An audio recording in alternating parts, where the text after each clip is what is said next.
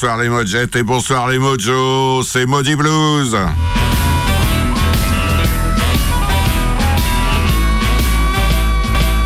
Radio Active, Radio Évasion et Radio Boa.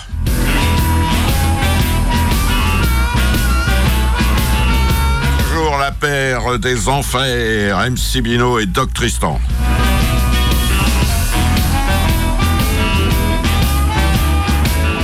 Eh ben, vous le savez évidemment, hein, ou sinon vous allez le découvrir, voilà. Euh, je commence par la nouveauté de la semaine. Alors cette semaine, je vous propose euh, un monsieur que j'aime beaucoup, un chanteur, guitariste, compositeur qui s'appelle Bob Margolin. Euh, L'album s'appelle Sanks et c'est sur le label V-Stone, carrément. Alors ce gars-là, il est né en 49 dans le Massachusetts. hein. Il va apprendre la guitare euh, en 64, assez tardivement donc, et il va monter un groupe euh, en 66 qui s'appelait The Freeborn. Et surtout, il va être très connu pour avoir accompagné à la guitare rythmique Muddy Waters euh, entre 73 et 80. C'était le seul blanc de la bande. hein. Ensuite, il va jouer euh, une fois euh, parti de chez Muddy Waters avec Pine Tom Perkins, avec James Cotton, avec Johnny Winter, euh, etc., etc. Et il a sorti son premier album comme leader en 89. Et on le surnomme depuis très très longtemps Steady Rolling. Alors mot à mot, ça veut dire roulement régulier, mais c'est parce qu'il assure un accompagnement. Bah, Aux petits oignons. Soutenu aux petits oignons, tout à fait. Et c'est aussi un monsieur très féru d'histoire de blues, euh, du blues. Euh, là, et donc, il nous livre euh, un album où il propose des compositions à lui mais aussi des reprises euh, de Monsieur Muddy Waters, de Monsieur Robbie Robertson, euh, de Monsieur Willie Dixon, euh, de Monsieur Jimmy Rogers. voilà. Alors, je vous propose un titre de son cru, eh oui, qui est à la gloire de Chicago. Ça s'appelle Mean Old Chicago. Monsieur Bob Margolin.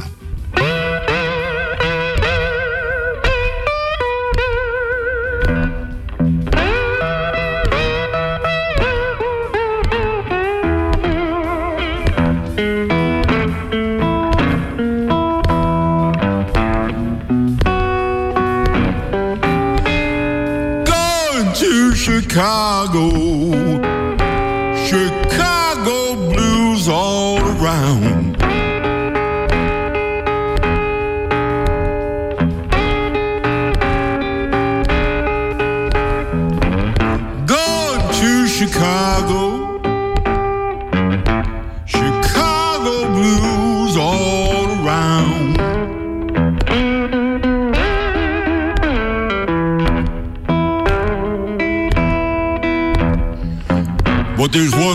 guitar playing. Another blues man has gone down.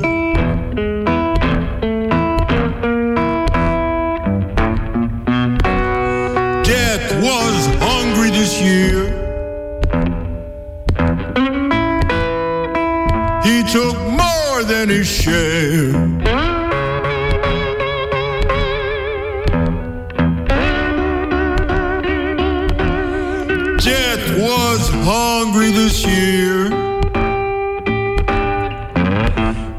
Took more than his share.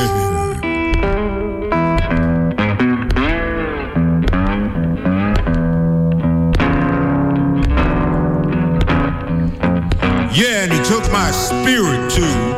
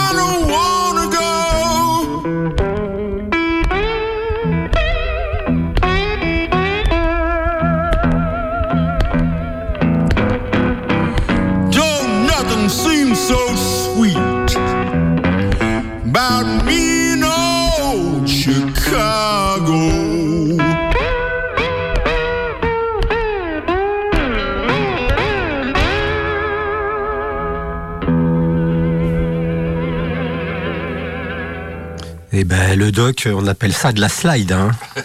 ça, c'est beau, ça, ça glisse hein, sur le, ça glisse sur le manche. Hein. Bon, les Mojo, content de vous retrouver. On est parti pour une heure de musique du diable en compagnie du doc. Et voilà, donc la premier, le premier début, c'était à la cool hein, avec Bob, Bob Margoline. Alors euh, voilà, lui c'est en effet un, un blanc qui s'est incrusté dans la vie des Noirs et, et qui a fait plein de bonnes choses hein, avec Muddy Waters entre autres, mais des paquets et, Et des tout paquets. seul aussi, hein. Et tout seul aussi, ouais, ouais, bien là. sûr, ouais, ouais. mais mais c'est sympa. C'est en plus voilà, ce morceau-là, c'est c'est c'est du blues profond. Il hein, euh, y a pas de pas de fioriture. On est un voix guitare et, et c'est très très beau. À la cool pour commencer. Alors moi, ça va un petit peu changer. Alors, je vous ai fait plusieurs émissions hein, déjà sur euh, mon abécédaire avec Eddie Taylor. Ben, j'en ai encore euh, un ou deux, je crois bien, Eddie Taylor à vous passer dans ma collecte de vinyle. Celui-là, il s'appelle My Heart is Bleeding. C'est son quatrième album sous son nom. Et dedans, on retrouve des pointures quand même euh, à l'époque. C'est un album qui est sorti en 1980. On retrouve Caribel et Sunny Land Slim hein, qui l'accompagnent.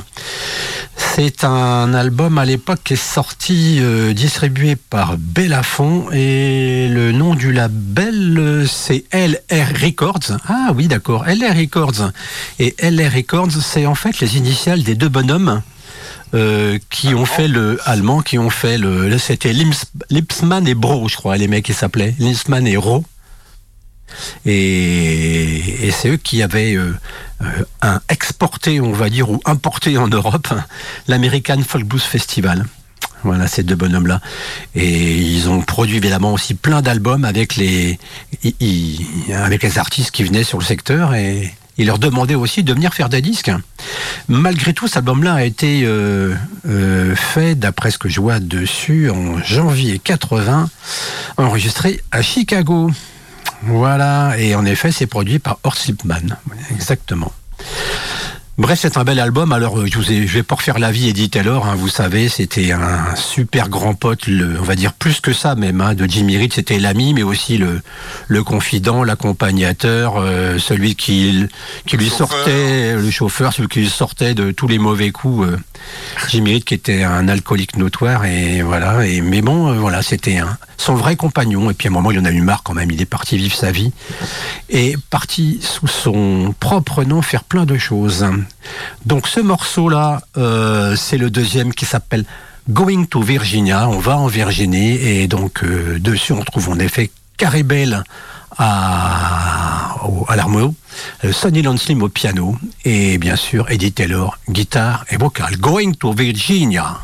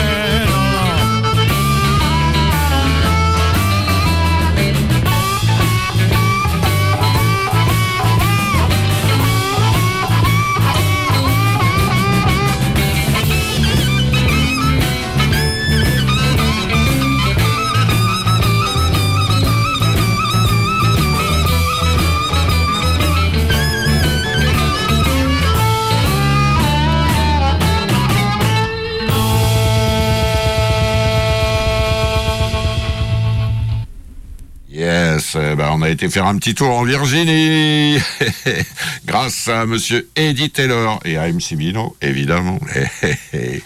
Alors, euh, maintenant, euh, moi aussi, j'en suis à la BCDR et, et moi, suis, j'en suis avec euh, Taylor. Mais on va changer de crèmerie. Après Otis Taylor, je vous propose quelques semaines en compagnie de Madame Joanne Shaw Taylor. Eh oui. Alors c'est une chanteuse, une guitariste, une compositrice, et en fait elle nous vient d'Angleterre, cette jeune femme. hein. Elle est née en 85 là-bas. Et alors quand même, elle est très très douée à la gratte, puisque à l'adolescence, quand même, elle s'amuse à jouer du Albert Collins, du Jimi Hendrix et du Stevie Ray Vaughan. Eh ouais. Et à 16 ans, elle est découverte par un certain Dave Stewart. Dave Stewart, et oui, c'est Eurythmics avec Annie Lennox. Et monsieur euh, Dave Stewart, il est tellement euh, subjugué. merci MC Bino, qui va la prendre dans ses tournées. Et c'est en 2009 qu'elle va sortir son premier album sur euh, quand même le beau label Ruff. Et à ma connaissance, il y en a à peu près 9 ou 10 qui ont suivi. Elle vit à l'heure actuelle entre l'Angleterre, à Birmingham, et les USA, à Detroit. Et ben justement, je vous propose un extrait de son premier album qui s'appelait White Sugar. Euh, et le titre, c'est le numéro 3. et ben, c'est tout simplement Bones, euh, Madame Joan, John Shaw Taylor.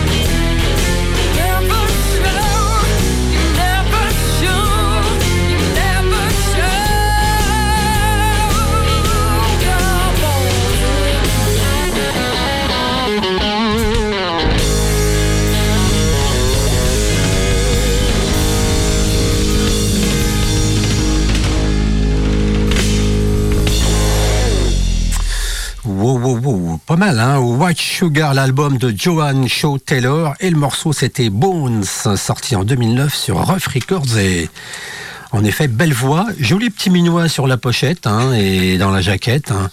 et puis la, la dame, elle, a, elle assure en voix, en guitare, euh, le, En la rythmique est sérieuse, hein, euh, enfin voilà, c'est c'est un très beau morceau.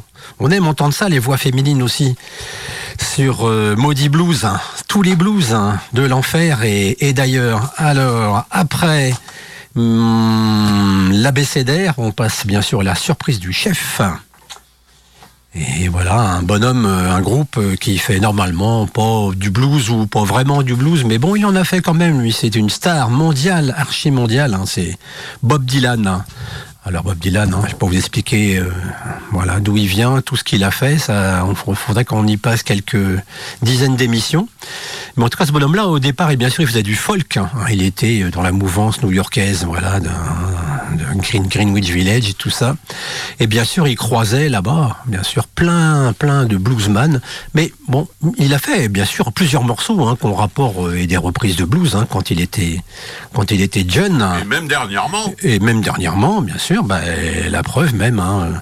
Là, je vous ai euh, sorti de la part de Bob un album qui s'appelle Together Through Life, hein, ensemble à, travers la vie, en, passant la vie. Et c'est un, c'est un album qui est sorti euh, chez Sony en 2009. Et alors bien sûr, Bob Dylan, c'était au départ une voix qui était plutôt euh, hein, euh, une voix nasale, nasillarde, hein, qui était un, très, qui faisait très haut perché, qui, qui changeait totalement évidemment de, hein, de, de la façon de, de, de ce qu'on pouvait entendre. En tout cas au niveau des voix, euh, dans, les années 60 et même après, il avait une voix quand même très très particulière, archi reconnaissable. Et sa force à lui, à Bob, bien sûr, alors en plus d'être un poète, euh, hein, euh, voilà, qui est reconnu et sur-reconnu par tout le monde, c'était un gars qui avait aussi, comment dire, la finesse de la mélodie. Et voilà, donc évidemment, immense artiste. Hein, je sais pas si vous avez réussi à le voir.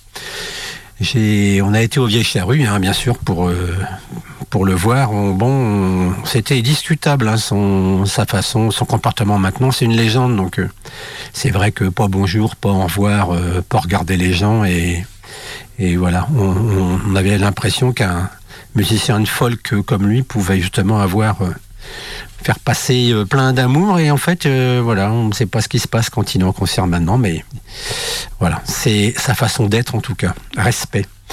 Bref euh, en 2009 est sorti l'album donc Together Through Life hein, et dedans il y a un morceau qui est signé Bob Dylan et co-signé par Willie Dixon donc bien sûr en 2009 euh, Dixon il a je crois qu'il est décédé vers 1992 hein, une crise cardiaque. Et voilà, donc ils ont fait, euh, il a fait une reprise d'un morceau euh, qui s'appelle My Wife is Hometown.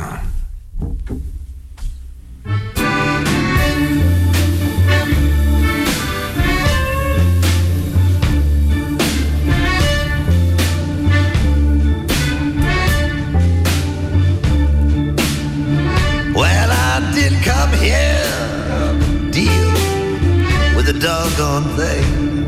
I just came here to hear the drop of cymbal ring. There ain't no way you can put me down. I just wanna say that hell's my wife's hometown.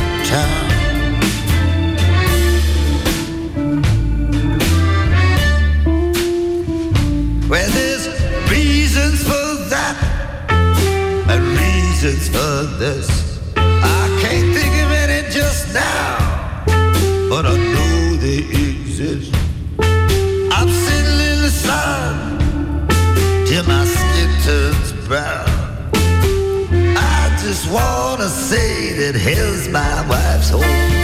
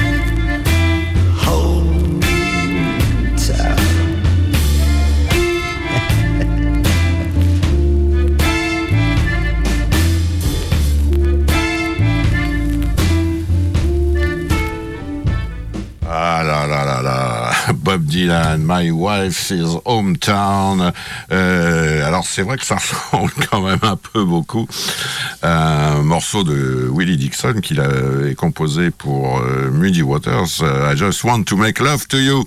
Bon, mais peut-être aussi que, euh, en fait, euh, si les deux noms figurent comme co-compositeurs de ce titre, c'est parce que euh, Bob Dylan avait rencontré euh, Willie Dixon dans sa, on va dire, son adolescence, hein, vers euh, 15-16 ans, hein, quand il faisait de l'harmonica pour des bluesmen. Et sauf erreur, c'était Victoria Spivey qui lui avait fait rencontrer Willie Dixon. Euh, D'ailleurs, il n'y a pas si longtemps que ça, je t'ai passé Eh oui. le vinyle de Spivey où Dylan intervient sur la scène de Victoria Spivey, dans son bar. Exactement, à l'Armo, euh, voilà, un jeune blanc-bec euh, qui débarquait euh, après avoir fait un peu la route, euh, le hobo comme on appelle ça, là-bas. Voilà. Et le busker aussi, on appelle ça quand il chante euh, avec sa gratte et fait la manche. Voilà. Eh bien, après tout ça, euh, on va passer sur Radioactive 101.9, Radio Évasion et Radio Boa, toujours dans le cadre de la merveilleuse émission Maudit Blues, avec les éminents et sémillants MC Mino et Doc Tristan. On va passer... Ah, ah, ah, ah là là, on va passer à mon duo. Alors, toujours Monsieur John Mayall. Et là, je vous propose un duo avec une chanteuse. C'est extrait d'un album qui était sorti sur le label Silverstone, pardon, en 93, avec une chanteuse, Monsieur John Mayall, Mavis Staples. Ah là là, Mavis Staples, euh, grande chanteuse euh, née à Chicago en 39 et qui va débuter au sein d'un groupe qui a été très célèbre. Euh, aux États-Unis, je ne suis pas là. Euh, un groupe très célèbre, oui, disais-je, les Staples Singers. C'était en 48. En fait, c'était le père Staples qui chantait, qui faisait de la guitare et qui avait été élevé dans une plantation hein, euh, dans le Mississippi où il avait entendu Charlie Patton et donc il avait euh, il avait créé un groupe euh, avec euh, son fils et ses deux filles. Voilà. Donc les Staple Singers, c'était le père, le fils et les deux filles. C'est le Saint-Esprit. Voilà, et il chantait surtout d'ailleurs des spirituals et des gospels. Euh, le groupe va quand même accompagner le révérend Martin Luther King, un célèbre personnage, euh, lorsque Monsieur le pasteur euh, se déplaçait pour défendre les droits civiques des Afro-Américains. Eh bien, c'était souvent lui qui euh, lui, euh, le père Staples avec son groupe, euh, donc, qui chantait. Voilà.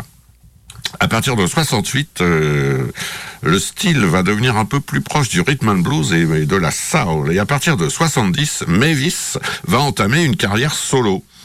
Et deux de ses disques ont même été produits par Prince. C'est quand même euh, une référence. une référence, comme on dit. Sérieuse, hein. Et sur d'autres euh, disques, elle va inviter de son côté Lucky Peterson, euh, Ray Cooder, Salomon Burke, etc. Et donc là, c'est John Mayall qui l'invite sur un titre qui est celui qui donne le nom à l'album, Wake Up Call. Alors, c'est une chanson de messieurs David Egan et de monsieur David Love Lewis. Et oui, c'est chanté donc par John Mayall avec Mavis Staples. Vous noterez la guitare de Mick Taylor, la batterie de Joe Whaley, etc., etc. Voici. Mick Taylor, Mick Taylor on, on précise quand même que c'est l'ancien guitariste de- de- d'un petit groupe, non? Oh, ah oui, après avoir été chez Mayall, il est parti Quand même, ouais. chez un groupe euh, bon, qui, a, qui a un petit peu percé euh, dans sa région en Angleterre. euh, euh, C'était dans un trou perdu. Ça, il s'appelait les Rolling Stones, je crois. hein. ouais, c'est c'est ça, possible. c'est possible. hein. Allez, Monsieur John Mayall, Mavis Staples, Wake Up Call.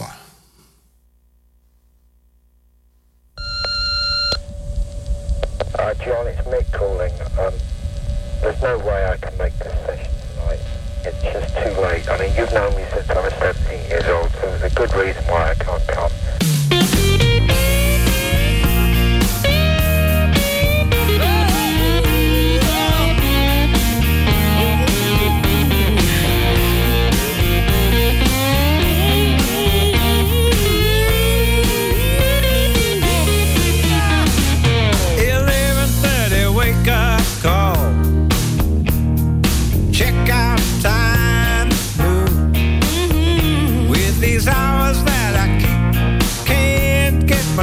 So don't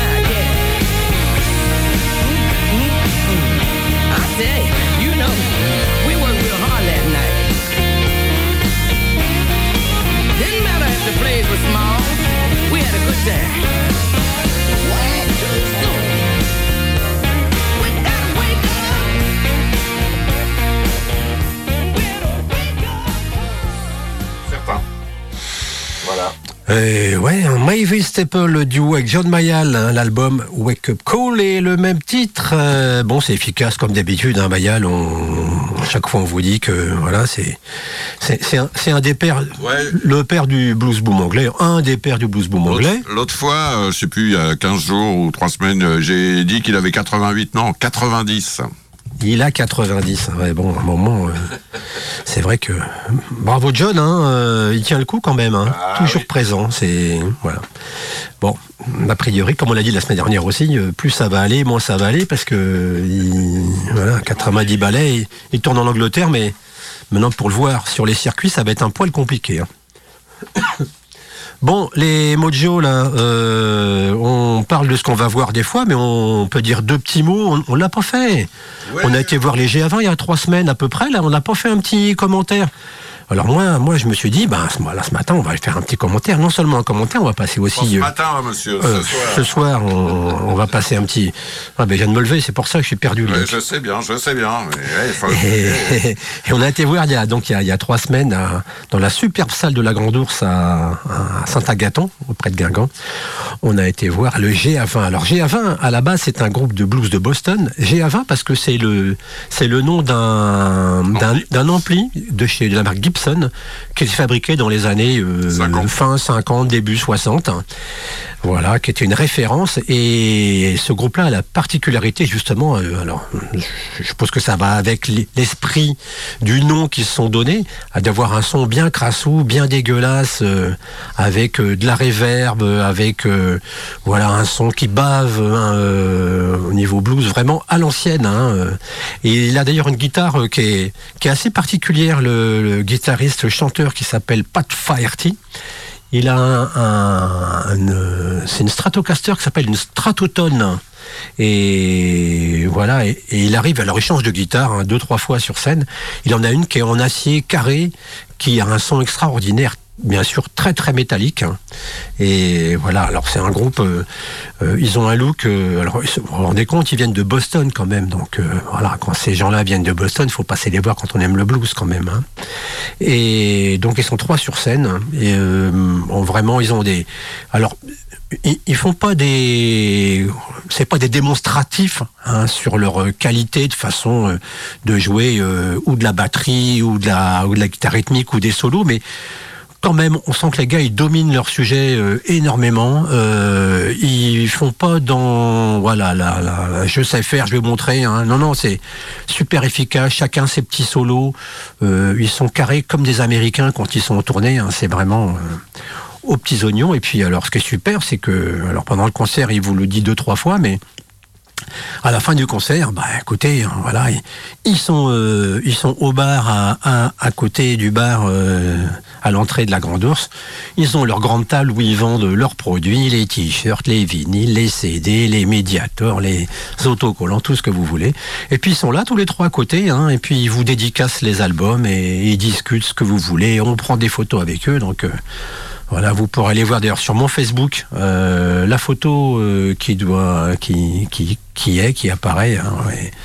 Le Facebook bien sûr LP Records.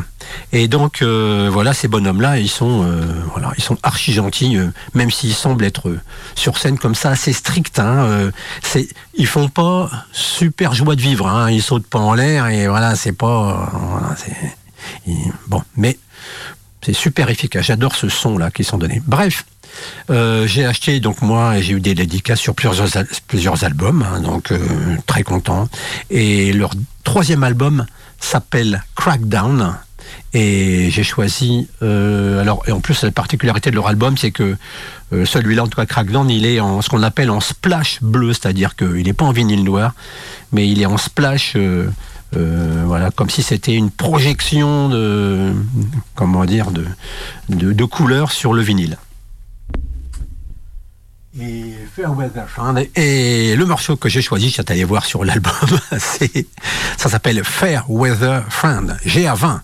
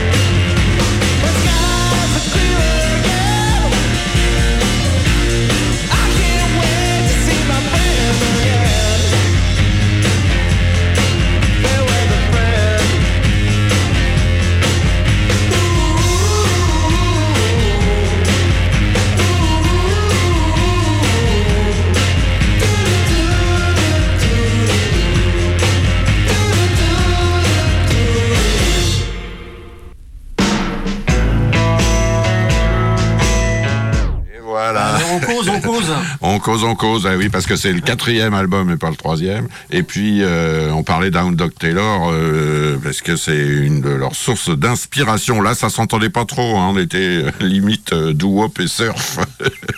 Ça fait aussi partie du, de la grande famille du blues blues. Oui, ah bah c'est des dérivés, hein, tout à fait. Mais bref, Hound Dog Taylor, oui, grande figure. Et si GA20 euh, joue en trio et avec deux guitares, six cordes et un batteur, c'est parce que Monsieur Hound Dog Taylor, c'est comme ça qu'il se produisait. Voilà.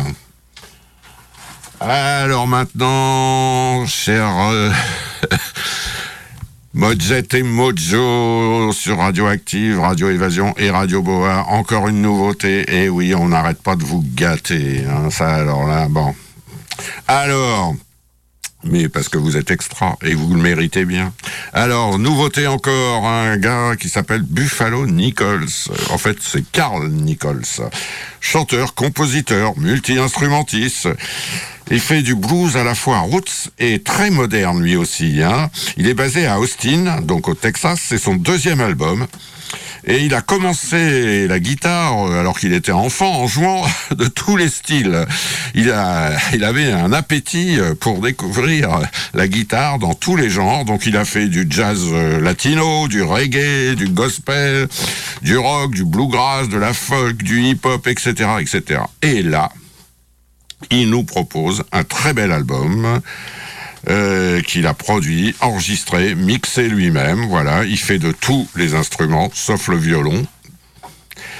Euh, L'album est sorti sur le label Fat Possum. Très bon label de blues. L'album s'appelle The Fatalist et j'ai sélectionné, euh, ce sont des petits morceaux. hein. Je vous ai sélectionné le premier qui s'appelle Cold Black Stare.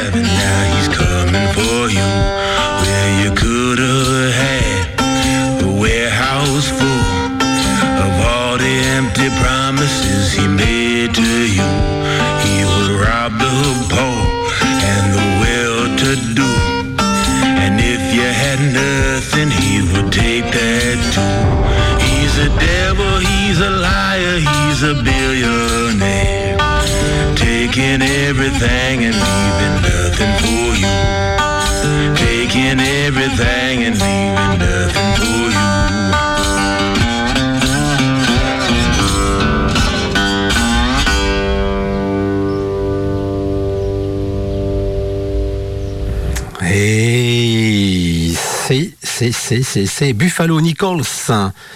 Alors on est dans la on est dans le roots, hein, on est on est dans la dans le penitentiary, on dirait un euh, songster là, c'est-à-dire dans les les les les bluesman qui étaient euh, avec un son euh, comme euh, comme un pénitencier, on, on a l'impression d'entendre les bruits de chaîne quand ils marchent et qu'ils vont au boulot. euh, c'était comme ça à l'époque là-bas. hein. C'est-à-dire quand vous étiez au pénitencier, hein, vous n'étiez pas devant euh, Internet, euh, tranquillou, allongé dans votre cellule. hein. C'était, c'était debout à l'aube. Et puis c'était à coup de fouet qu'on faisait refaire les routes, casser les cailloux, faire les voies de chemin de fer, transporter.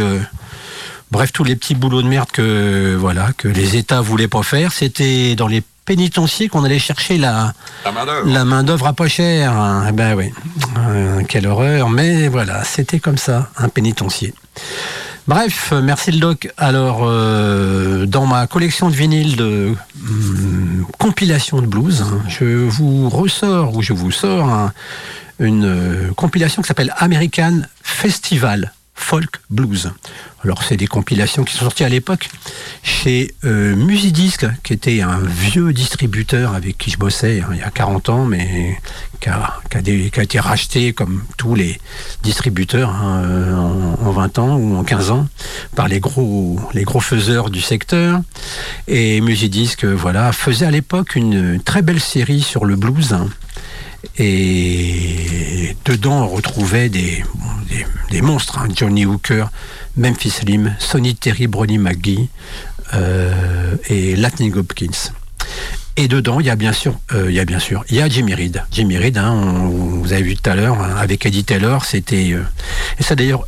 Eddie Taylor, qui, quand Jimmy Reed est monté à Chicago, c'est Jimmy qui est venu dans le groupe où était Eddie Taylor, hein, et pas l'inverse. Et c'est après où Jimmy a vraiment trouvé son style hein, de guitare, de voix, avec un, un, un- très beau, euh, comment dire, euh, une très belle structure de blues. Et voilà, ça a fait après un, un des, plus gros vendeurs de disques de blues à l'époque, hein, Jimmy Reed. Et d'ailleurs, cette façon de chanter, il avait un style qui était assez particulier au niveau de la voix. C'était pas murmuré, mais bon, voilà, il y avait un espèce de, euh, de, par moment, de, façon de chanter qui était très particulier. Et d'ailleurs, ça, c'était un, un emprunté, soi-disant, à ses débuts, à un bonhomme, un chanteur de blues qui s'appelait Mushmouth Robinson. Bref. On va s'écouter Jimmy Reed et un morceau qui est relativement connu qui s'appelle Help Yourself.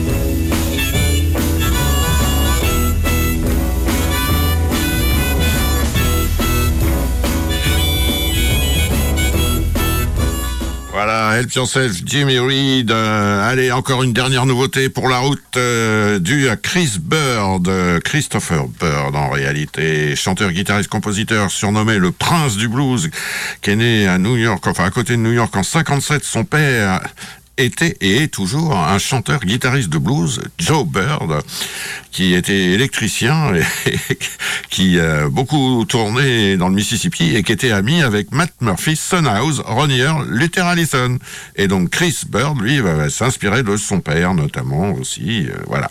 Et il va tourner, euh, voilà, beaucoup dans la région. Il en est à six albums, un tout nouvel opus, donc où il y a son père. L'album s'appelle Pass It on Down et je vous propose le titre numéro 7, Son I Never Knew, le fils que je ne connaissais pas.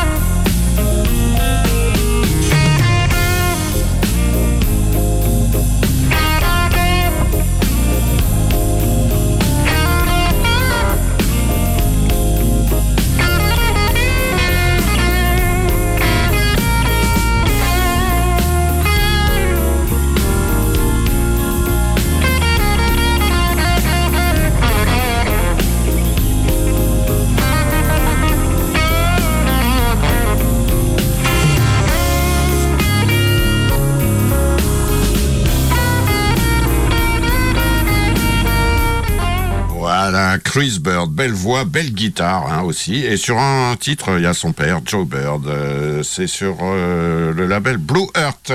Allez, les Mojettes et les Mojo, faut se quitter. Allez, prenez soin de vous. À la semaine prochaine pour de nouvelles aventures au pays des maudits blues. Bye bye.